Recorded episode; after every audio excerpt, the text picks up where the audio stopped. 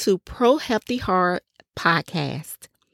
My name is Shalonda Peterson, and my goal for this podcast is to inspire others to live a healthier lifestyle spiritually, physically, and mentally. I will discuss topics on spiritual growth, health and fitness, and travel. I'm blessed to have a personal relationship with my Lord and Savior, Jesus Christ, as well as by profession, I'm specialized in cardiology. My passion is to maintain a good spiritual and physical heart, which leads to inner peace and a healthier lifestyle.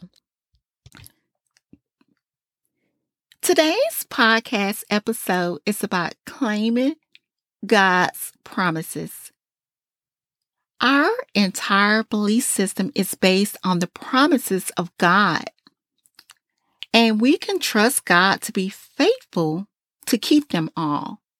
However, many people miss out because they neglect Him and don't take hold of the promises God has made to His children.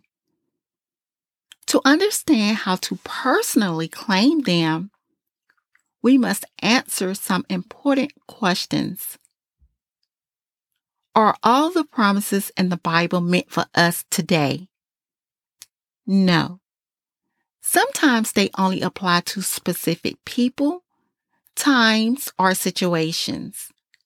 For example, His commitment to give Abraham and Sarah a baby in their old age does not apply to us today. However, many of the scriptural promises that are not to us can be for us because they illustrate how God meets needs, grants desires, and works in the lives of His children. Since His ways never change, we can count on Him to work in a similar style today with us. Who has a right to claim a promise from God? The Lord's promises belong only to believers, with one exception. Unbelievers are free to claim His promise of salvation when they trust Jesus as their personal Savior. And you can find this in Romans chapter 10, verse 9. Until they take that step of faith, there's no assurance that God will answer their request. However, even if you belong to the family of God, you forfeit your right to claim His promises when you live in sin. And you can read Isaiah chapter 59, verse 2 for that. The Lord will not contribute to your disobedience by blessing you with the fulfillment of His promises, but confession and repentance will bring you back under His canopy of blessing. And you can read you can read 1 John chapter 1, verse 9 for that. Another essential requirement for claiming a promise is trust. And you can read James chapter 1, verse 5 through 6 for that. We must believe that God will do what He has said.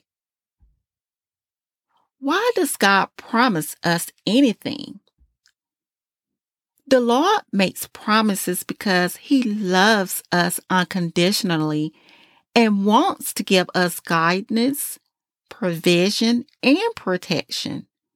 Secondly, He reveals Himself in ways that display His amazing wisdom, power, and grace. There's nothing we can do to deserve His promises. So it's our responsibility to simply believe and depend upon Him to fulfill them all. How can we know God will keep His promises? His character is our guarantee. Since He's perfect, unchanging, constantly truthful, and all-powerful, He won't fail to keep his word. Nothing is impossible for him. There is no situation the Lord does not have a solution for, and there is no question he can't answer. Every promise in God's word is sure, and if we use the scriptures as our compass, he'll show us how we should live. When we have personal needs, God has promised to fulfill. We should remember he will only do so when the contents of the scripture allows it. No one should take a promise from the Bible and claim it without considering its context.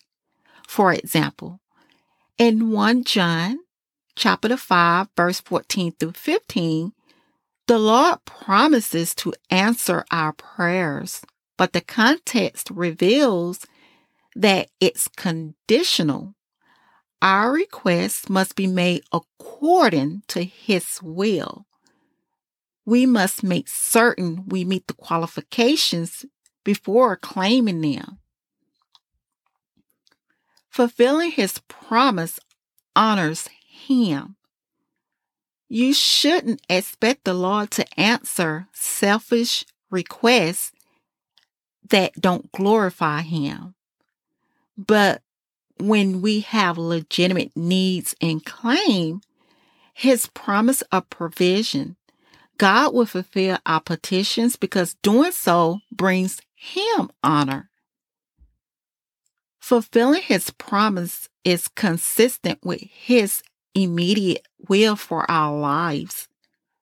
Whatever the need, we can claim God's promise to meet it, but there are situations when his timing and methods don't match our expectations. When this happens, we must remember that he has something even better in mind.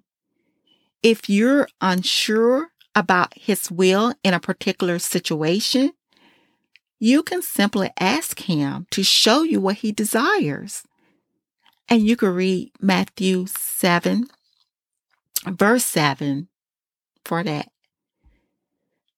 Fulfilling his promise is an encouragement to others.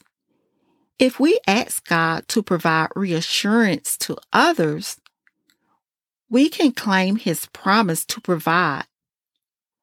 When people around you see the fulfillment, they discover how faithful and good he is. We willingly walk in obedience to his will. Choosing to live obediently gives us the right and privilege to claim his promises. But if you're rebellious and living according to your own desires, you've positioned yourself outside of his will and made his promises ineffective. Although God is the one who fulfills his promises, we also have responsibilities in the process.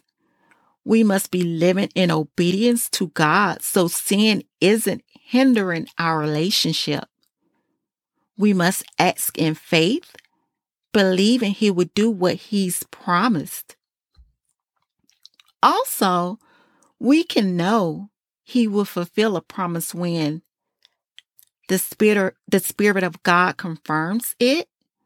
One of the Holy Spirit's responsibilities is to reveal truth.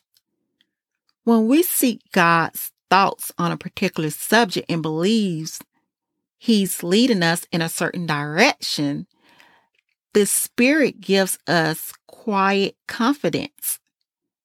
If it's not the right path, we'll feel static in our souls instead. The peace of God prevails in our minds and spirits. Finally, we'll know we have a right stand confidently on our request to God when there's peace in our hearts that comes from knowing our requests fit who we are as children of God and that they are aligned with His word. We must be patient and wait for His timing.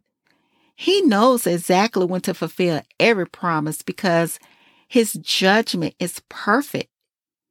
If we do, God will always provide His best. In conclusion, we ought to respond to the Lord with obedience, faith, and patience.